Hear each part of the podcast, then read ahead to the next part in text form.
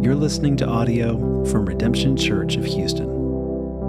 We are a people who believe that Jesus has invited everyone into his radically inclusive, world altering way of love.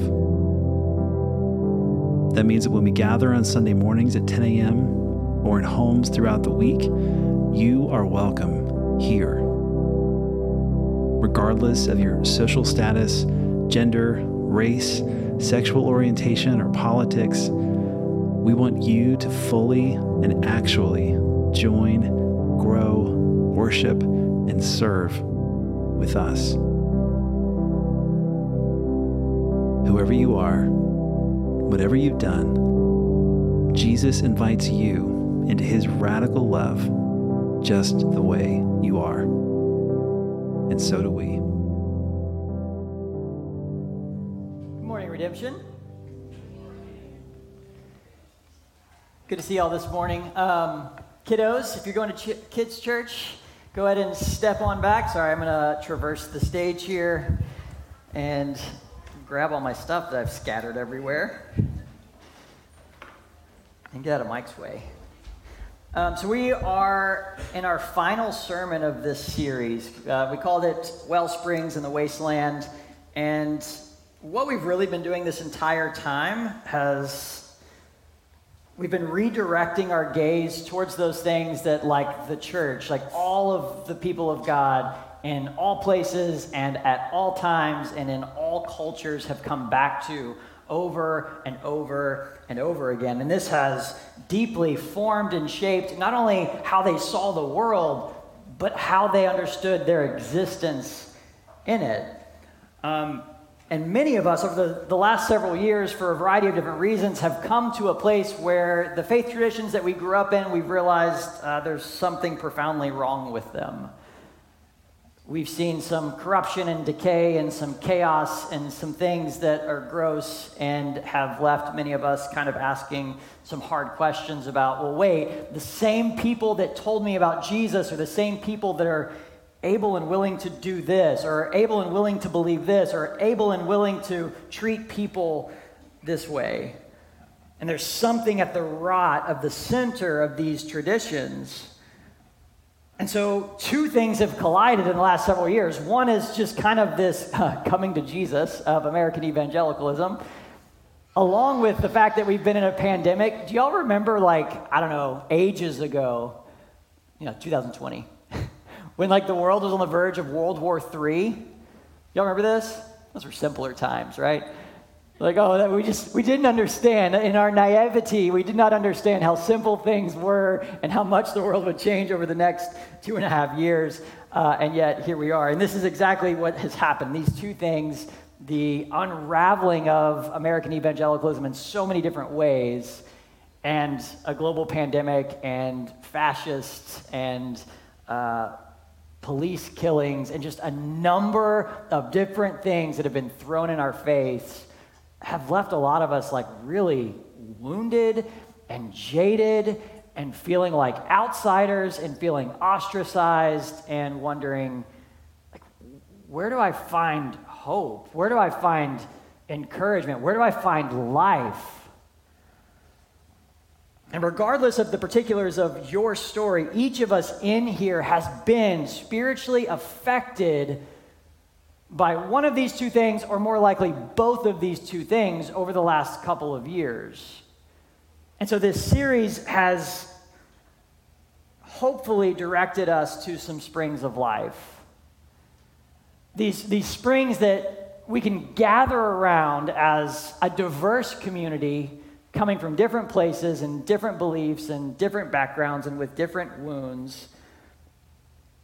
And we can come and drink deeply of some water that we don't have to worry about it having been poisoned by political agendas or religious institutions on a quest for power or power moves cloaked in some sort of moral legislation or just all and around like general hatred for the very same people that Jesus claims to love. We exist. Redemption Church exists so that people like you can find a spiritual family, can have a spiritual home, can like actually really have a safe space to know Jesus and the love of Jesus. Like that's why we're here. And this this last sermon in our series is going to point us to this. The series is meant to draw us in, to help us to drink deeply. And in this, uh, if I could just very quickly review what we've done, we've essentially gone through the Apostles' Creed. We've seen that, that God has revealed God's self most clearly in the person of Jesus, and the message of that God is I am a God of love who is extending an invitation to anyone and everyone to come and sit at my table and feast. If you don't believe me, look, I've become one of you. I don't just come alongside you, I've become you because I'm for you.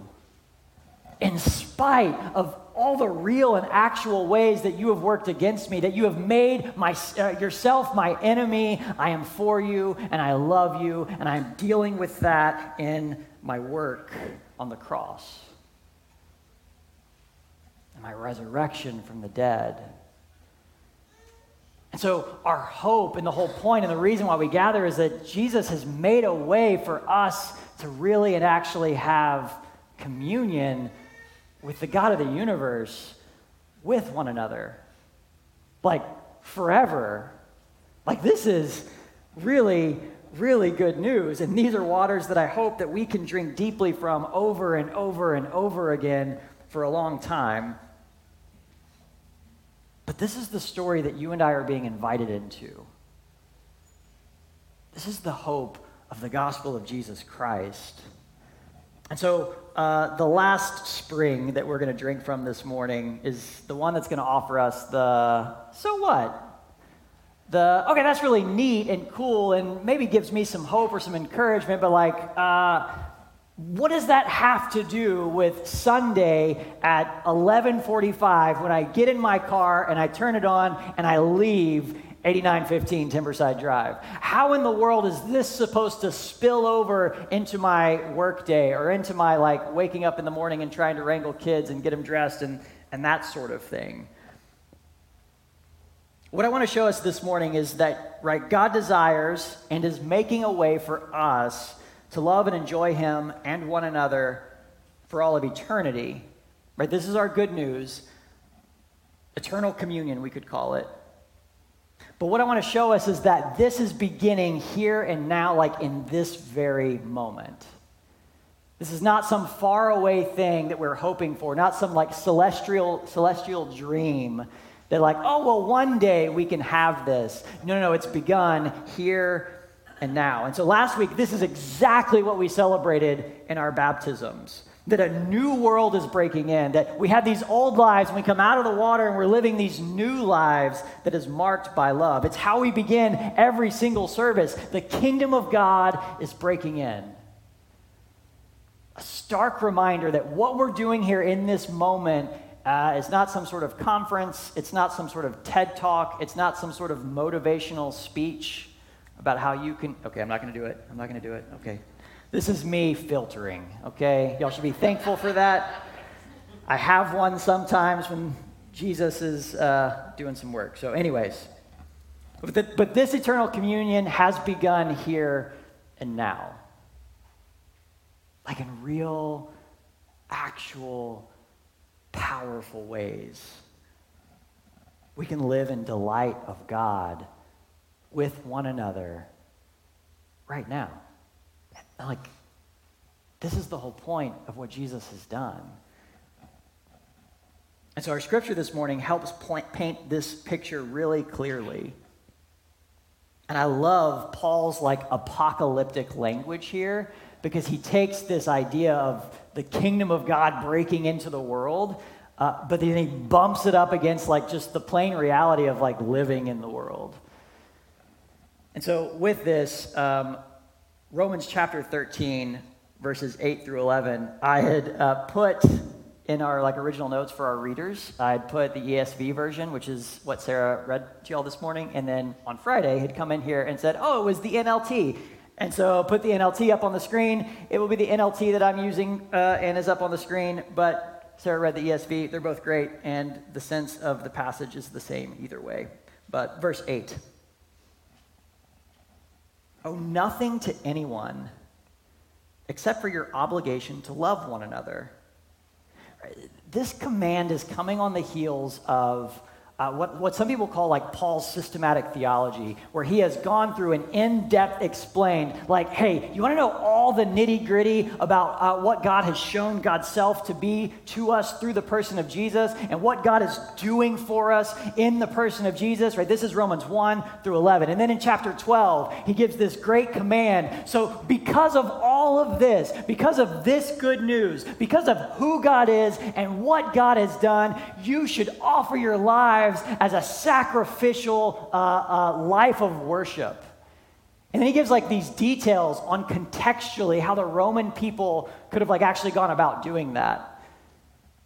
Uh, give taxes and do this thing, and when you have a quarrel, right, this is how you settle it. Like, like real tangible stuff. But as he's summarizing this, we, we get to verse 8, which comes on the heels of the passage that so many people use in really gross ways, like obey the governing authorities. But it's on the heels of that, like, hey, obey the governing authorities, which, by the way, Paul is saying in a context where the Caesar is claiming, hey, you ought to worship me because I am Lord. That Paul in Romans says, no, no, no, those who are saved cry Jesus is Lord. Right? It's in that context that Paul says, hey, obey, obey, the governing authorities, and oh, yeah, by the way, pay your taxes. And then verse 8, in fact, you know what? Owe no one anything except love. You're never done loving. You can never love too much. Love and love and love some more. In fact, you know what? He's going to go on to say, everything I've just said, you know what the point of it all is? It's love. You want to know how to do everything that I'm telling you to do? Like, what does it mean to live out the faithful Christian life? Love. And so he goes on in verse 8 if you love your neighbor, you will fulfill the requirements of God's law. This is exactly what Jesus himself says. Hey, you want to do the commands? Love God and love your neighbor. Verse 9 For the commandments say, You must not commit adultery, you must not murder, you must not steal, you must not covet. All very good practical advice, like don't do these things. But these and other such commandments just like them are summed up in one commandment Love your neighbor as yourself. Love does no wrong to others. So, love fulfills the requirements of God's law. And it's here that I have to ask myself some very serious questions. Love does no wrong to others. And I come from a faith tradition that taught me this that showed me Jesus, that made Jesus plain to me, the Jesus that I fell in love with, that I know to this day, but that I watched them in the name of morality wound and harm and ostracize and hurt their neighbors. All in the name of Jesus. And so we're reminded that our communion, right, this eternal communion that Jesus is inviting us into, that the thing that we are gathering here and embodying in this moment is rooted in love, not morality. Morality without love is empty and meaningless. Morality without love is cold and uncaring righteousness. Many of us have had the displeasure of encountering in our lifetime. Morality without love is the Pharisees, who Jesus looks at and says, You're whitewashed tombs. You're real pretty on the inside or on the outside, but inside you is nothing but death. It's rigid, overbearing, and seeks legality over personhood. So ask yourself this like uh, question. It maybe it's provocative, maybe it's not. What does God love? Does God love rules? Does God love morality? Does God love righteousness? I think at some level, yes, right? Does God want us to like murder our neighbor? No. God loves us not murdering our neighbor. But above like the actions that we do, do you know what God loves? He loves people. And the reason we don't murder our neighbor is not because God loves the rule. This rule is so amazing. It's because God loves your neighbor and doesn't want you to end their life. And more than that, God wants you to love your neighbor the way that He loves your neighbor. God loves people. And so, what does it look like to follow Jesus, to obey God, to like do the commands? Love people. The way we exist as like a resurrection community as like a, a glimpse and a picture of God's in-breaking kingdom is never going to come about by us being like super moral people, but never loving anybody. You know, it's, it's completely the other way around.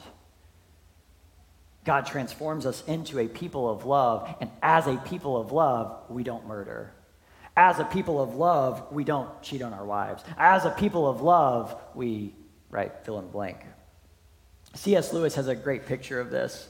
Um, so C.S. Lewis would get these letters from children, and he would actually respond to them, which is like in 2022 blows my mind. Can you imagine your kids writing a letter to like I don't know, uh, the Harry Potter lady? Oh, she's in trouble right now. Never mind. Ignore her. Someone else who writes children's books who's really famous. Okay, that's not in trouble for anything. Doctor, nope, not him either. Sorry. And then like them actually responding and taking the time to be like, oh yeah, hey, here. And so there's, uh, a, I just discovered this this morning, which is why I'm very excited about it. I'd heard of this letter, but I didn't know where it came from. So it's in this book uh, of compiled letters to children. It's called Letters to Children. And it's all these letters that C.S. Lewis wrote to kids. And I'm fascinated by it. I'm going to buy it on Amazon, and you should too. So in this, he's writing a letter to Joan, uh, and he says this to Joan about what it means to be a perfect human. A perfect human would never act from a sense of duty. He'd always want the right thing more than the wrong one. Duty is only a substitute for love, it's a crutch which is a substitute for a leg. Most of us need the crutch at times. But of course, it's idiotic to use the crutch when our own legs, our own loves, our tastes, our desires can do the journey on their own. The kingdom of God that we can begin to say, taste and see and hear right now among us is not a community that needs like all these rules. Community that needs the presence of the Holy Spirit that sets our hearts on fire and makes us people of love.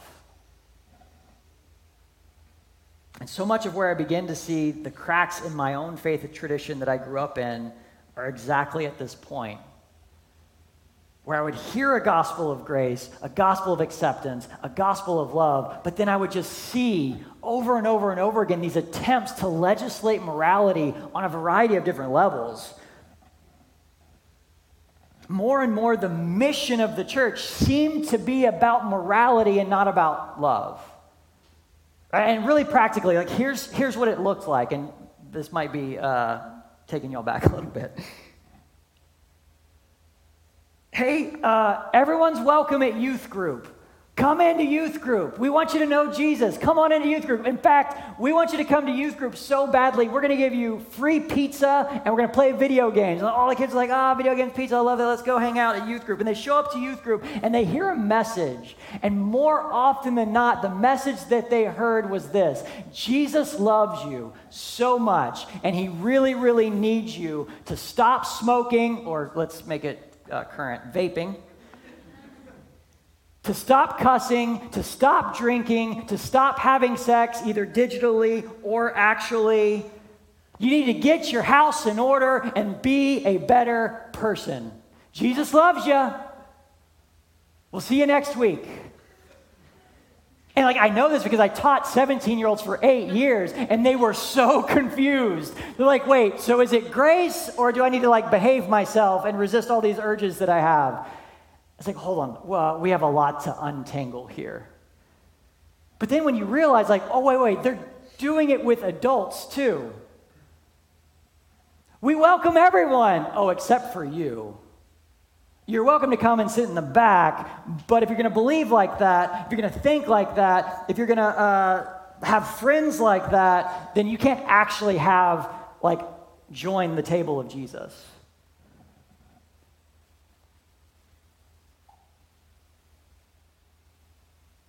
I watched churches stand behind legislation that actively harmed human beings in our city.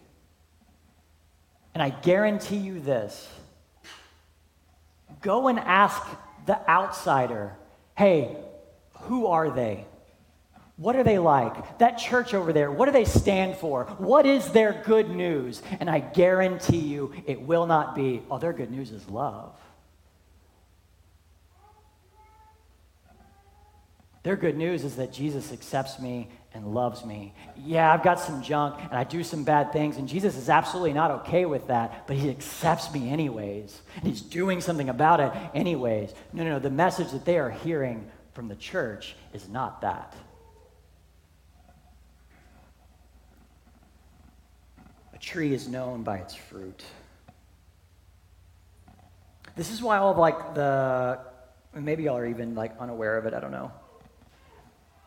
That's why all the Christian nationalism nonsense and like so much of the misogyny and racism and homophobia that like runs almost directly parallel with all of the Christian nationalism nonsense uh, is so painfully obviously antithetical to Jesus.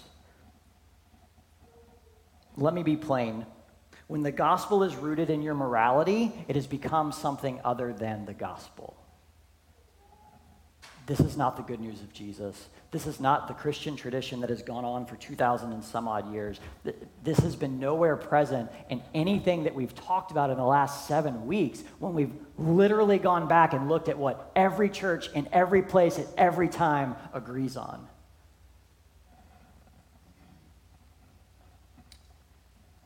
The God that Jesus reveals to us is a God of love. And this is central to God's holiness and God's righteousness, and it's central to who we are and our holiness and our righteousness. We will never become righteous people if we're not made people of love. And so it's with this good news that we face the decaying world outside of our gathering, right? Whatever evil exists in the world, our means of conquering it is not going to be morality, whether it's our own or our imposing it on them. Our means of conquering the evil world around us is always going to be love. Listen carefully what Paul says here. Verse 11. This is all the more urgent, right? This is where things get really apocalyptic, right? This is apocalyptic is like uh, Revelation, like the book with the dragons and right, um, like scary stuff. The world's about to end, right? So, this is all the more urgent for you know how late it is. Time is running out. Wake up. Our salvation is nearer now than when we first believed. The night is almost gone. The day of salvation will soon be here. So remove your dark deeds like filthy clothes and put on the shining armor of right living. And if we're not careful, we will miss what Paul just said right before this. And we'll turn this into like, oh, it's morality, right? Because we belong to the day. We must live decent lives for all to see. Don't participate in the darkness of wild parties and drunkenness or in sexual prom- promiscuity and immoral living and quarreling and jealousy. Rather, clothe yourself with the presence of the Lord Jesus Christ. And don't let yourself think about ways to indulge your evil desires. Right? So, love is going to call us to abstain from harming our neighbor, harming ourselves, doing things that, that do harm. Love is also going to call us to live into some things like we might not otherwise do, right? You're going to get up on early on Sunday morning. Everybody else, y'all, is like walking in a park and they're at brunch. They're having a great time. And y'all woke up and you came here, right? There's something in there uh, that's rooted in love, I hope. Uh, if you feel like you have to be here, you really don't. Like, and that's not me, like, ah. Like, if there's some sort of guilt or shame that's making you like, ah, I've got to go to church, like, be free, my friend, for real. Um, you're absolutely welcome here, but come when you want. That's a terrible way to grow a church, I'm sure. My pastor said, I don't have to show up anymore. This is great. So then what does it mean for Paul to say, put on the armor of right living? What does it mean when he says, like, hey, clothe yourselves in the presence of the Lord Jesus Christ? How do I do that? I want to like clothe myself. I'm picturing like this big bear thing, like from uh, what's that show? Alone, where they drop people off and like go survive. And someone's wearing like this giant, but it's Jesus instead. Okay. So, like, what does it mean to actually put on the Lord Jesus Christ? We can make this super, like, weird and crazy and out there. The simple answer is it means to love. That's it. It's really that simple and that obvious. And so, our protest against the, the world is to love. Like, yes, the evil, broken, chaotic world. How do we live in it? How do we exist in it? How do we respond to it? How do we overcome it in like some real good, beautiful ways? We live as a people of love. Karl Barth says it this way. I love this quote. This feels like something Gandalf would say. This is so good. Love is the breath we breathe in the realm of evil when we have no breath left. When the darkness has suffocated everything out of us and we don't know how we could possibly go on and take another step, the thing that sustains us and carries us is love. But more than this, love also actively undermines and overcomes that very same evil that we so often feel overcome by and it breaks up the existing order of darkness. And so, in a very real and urgent sense, like our love together in this room, like actually, really tangibly, not some theoretical thing, shows the world that Jesus is not, in fact, a neo Nazi, America first, uh, homophobic, racist person. Because they're hearing that message very loudly and very clearly from certain corners of the church. And part of our responsibility as followers of Jesus is to not tell them something different, but show them something different. The kingdom of God breaks into our world, it presses and it imposes itself upon us and the darkness around us, and suddenly bands of light begin to stream on the horizon. And we don't yet quite see the sun, but we can begin to see the light and we live as if the day has already come. We live as the community that will be after Jesus' coming. We don't live as the community that we were before Jesus. And so uh, I'm closing with this. There's a real practical reality here. this communion that we're describing, like this kingdom of love, is deeply involved in the lives of individuals. This is not just an ideal that we're going to like post about on Instagram or Twitter and be like, yeah, people of love, cool. The kingdom of God breaks into our world and into our lives when we love our neighbor, like our actual real neighbor. Do you know their name? Do they know yours? Lend me some sugar. I am your neighbor. All the millennials love that one. Gen Z's like, what? And this is like actually the most important and practical part of how this works. We can talk about love all day long, but until we go and experience it and live into it as a community of lovers, then it doesn't matter. Right? It, it, this can't exist as a theory. We actually have to let God like transform us, renew us, remake us. So I came in here on Friday to apparently put in the wrong thing on the in the computer, um, but then also to like uh, just kind of get the room ready, prep it for Sunday mornings. And as I did, I like all the lights are off. It's super quiet except for a random car passing by or kids playing soccer across the street.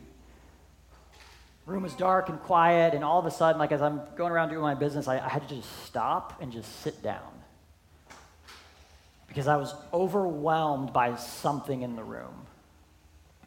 It's haunted. No, I'm just kidding. Sorry. I will get through the sermon, I promise. um, and I'm suddenly having like all of these memories and faces and names and, and just people flashing through my mind of the eight years that my wife and I have been here uh, in this room, worshiping, getting to know people, and I realized, my gosh, like this place has transformed me. I'm the freaking pastor. I, I wouldn't have, when I walked in here eight years ago, I was not like, I'm going to run this joint one day, right? Like, it was never the goal or the desire. In fact, six months ago when I walked in here, I was not thinking that. There's a story there if you're new. We're glad you're here. Welcome. but I was overcome by like this nostalgia of like, my gosh, like this place has transformed me. Like it's called me into something deeper. It's, it's, uh, it's made me know Jesus more than I knew him before. It's made me love and long for Jesus more than I loved and longed for him before. And do you know what it was? It wasn't sermons, and it certainly wasn't this building. Uh, if you ever, yeah, never mind. it was, it was people. It was relationships. It was like the four hub groups that we've been a part of. And the people that are like no longer here because they graduated and moved on, or they were called to a different state, or they just moved to another part of the city, or whatever. but it was the experience of transformational love shared in a community that actually overwhelmed and transformed me. Of course. It's exactly what Paul is saying. It's exactly what Jesus has been telling us all along. We can learn all the theology we want, we can hear all the great sermons that we want, but until we actually begin to live as people of love, it won't matter. Um, so there's some really easy practical ways that you can do this. One of the really awkward ways I want to challenge you to do this today. Um, will you like, right? You're not in trouble if you don't do this.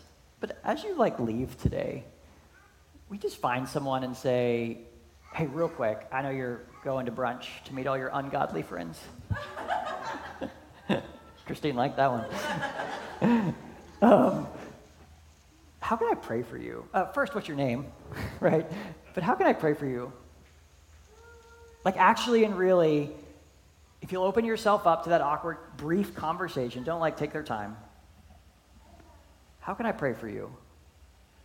And then here's the key, right? This is the whole point of the whole thing. Take 45 seconds each day for the next six days and actually do it and actually bring them to the foot of Jesus and commit to praying for them. So the other really practical way that we can like actually begin to do this, we've tried to take the fruit that we believe is really good and nourishing and, and put it on the lowest branch possible. Um, we have these things called hub groups. They meet, mostly meet every single week, except for the delinquent hub group that is mine that meets once a month. Um, you can learn more about them on our website, redemptionhou.com slash hubs go check one out if you haven't yet. Right? It, it will never feel spectacular. Maybe it will. Uh, Patrick and Darby's hub's pretty great. I think Jesus actually shows up at Patrick and Darby's hub. I don't know. That's what I hear, anyways.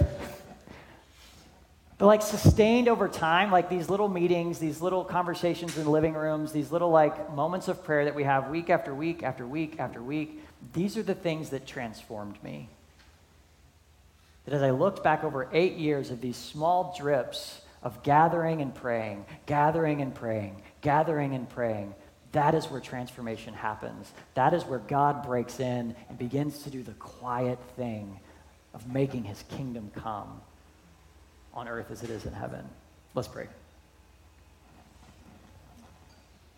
Jesus, thank you for, uh, for loving us and not leaving us in the state that we're in. but in the face of that, thank you for accepting us as we are, uh, at least for me, even when so much of who I am is broken and um, antithetical to who you are and what you're calling me to be.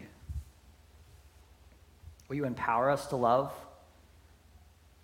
Will you continue to do miraculous things among us in our gathering together, in our meeting? Will you give us the courage to reach out and, and take the step of making ourselves known and making ourselves vulnerable? Will you help us to be a people of love in a world filled with hatred? Give us the wisdom to see how to do that. Give us the faith to cling to you, and that's hard and costly. And by your Spirit, will you make this place a single, maybe even tiny uh, prick of light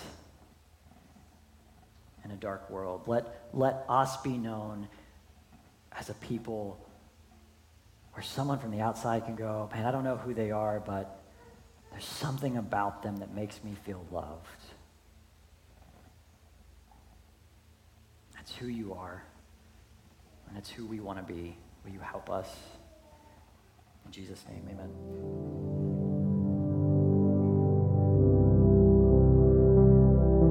Thanks for listening. If you'd like to learn more about us, get coffee with a pastor, or visit us on a Sunday, then go to redemptionhou.com and please know today that you are fully loved and fully accepted just the way you are. We hope to hear from you soon.